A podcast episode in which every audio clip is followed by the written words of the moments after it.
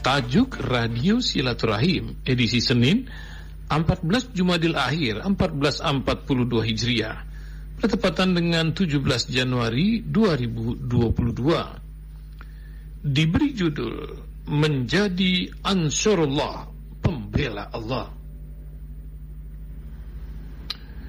Jika kita telusuri keresahan dan kehebohan umat Islam yang diakibatkan ujaran tentang Islam hingga menimbulkan konflik berbau sara oleh seseorang yang dikenal sepertinya selalu berulang, seolah-olah terkonsep dan terencana, di blow up melalui berbagai media, mungkin saja memang diagendakan untuk menimbulkan permusuhan dan kekacauan di negeri ini yang muslim menjadi mayoritas.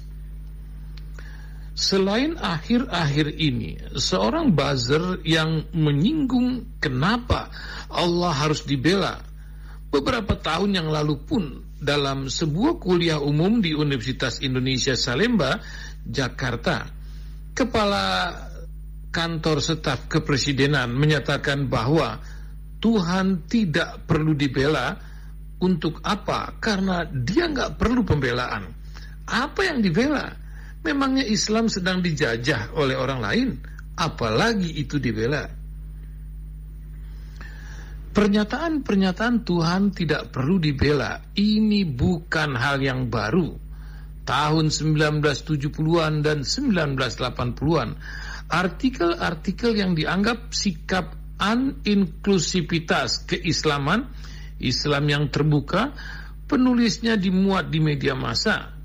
Dikatakan dalam tulisan tersebut bahwa dalam kenyataan sejarah, agama memang sama sekali tidak dapat steril dari berbagai hasrat dan kepentingan manusiawi, sehingga dalam titik-titik tertentu agama kerap kali ditunggangi demi interes dari kelompok tertentu. Konteks yang sedemikian lalu menyeret agama ke suatu wilayah yang cukup politis. Agama menjadi semacam legitimasi sikap politis dari kepentingan suatu kelompok. Nama Tuhan, yakni Sang Penguasa agama, dibawa-bawa ke sana kemari. Selanjutnya, kumpulan artikel tersebut dijadikan buku dengan judul Tuhan Tidak Perlu Dibela. Pernyataan Tuhan tidak perlu dibela jelas tidak bersumber dari ajaran Islam, bahkan bertentangan dengan Al-Quran dan hadis. Dalam Al-Quran dan hadis banyak kita temui keterangan yang mewajibkan untuk membela, menolong agama Allah, membela, menolong Allah dan Rasulnya.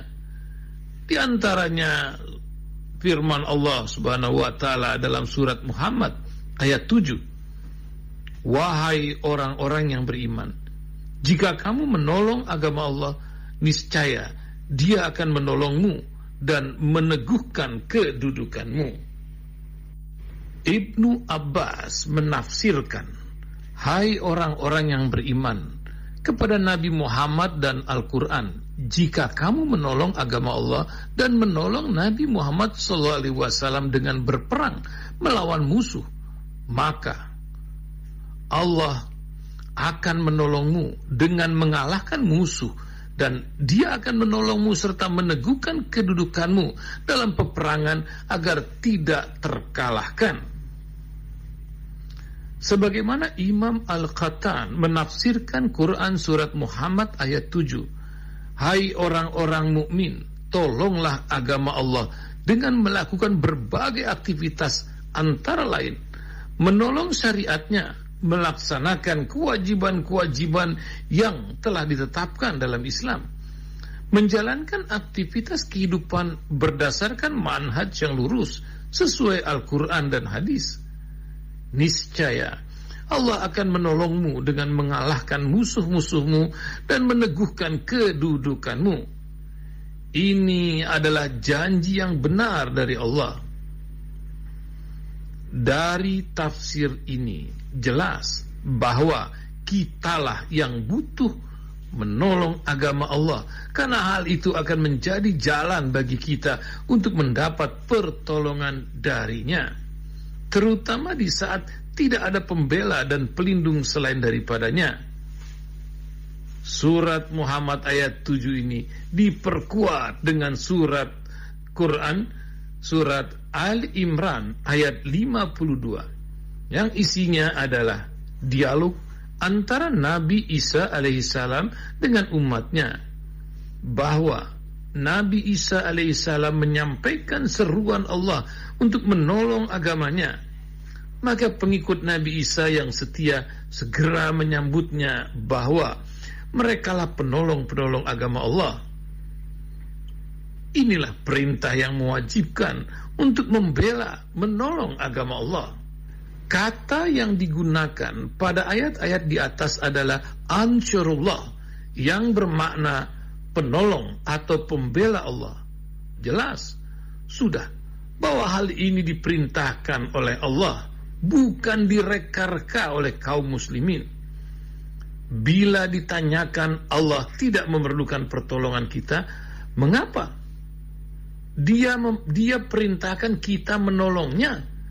Jawabannya sama dengan jawaban atas pertanyaan berikut.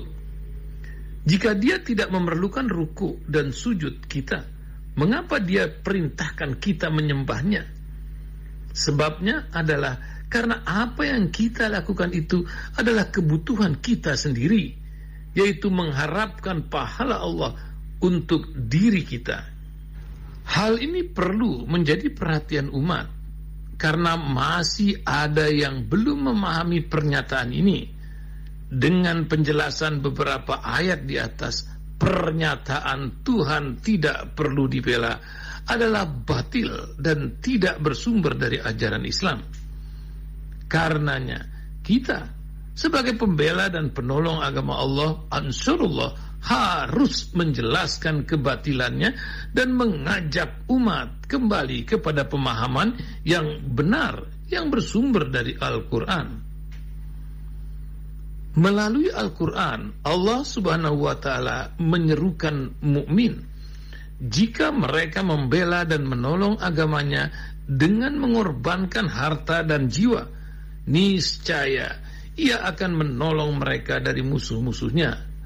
Allah akan menguatkan hati dan barisan mereka dalam melaksanakan kewajiban mempertahankan agama Islam dengan memerangi orang-orang kafir yang hendak meruntuhkannya, sehingga agama Allah itu tegak dan kokoh.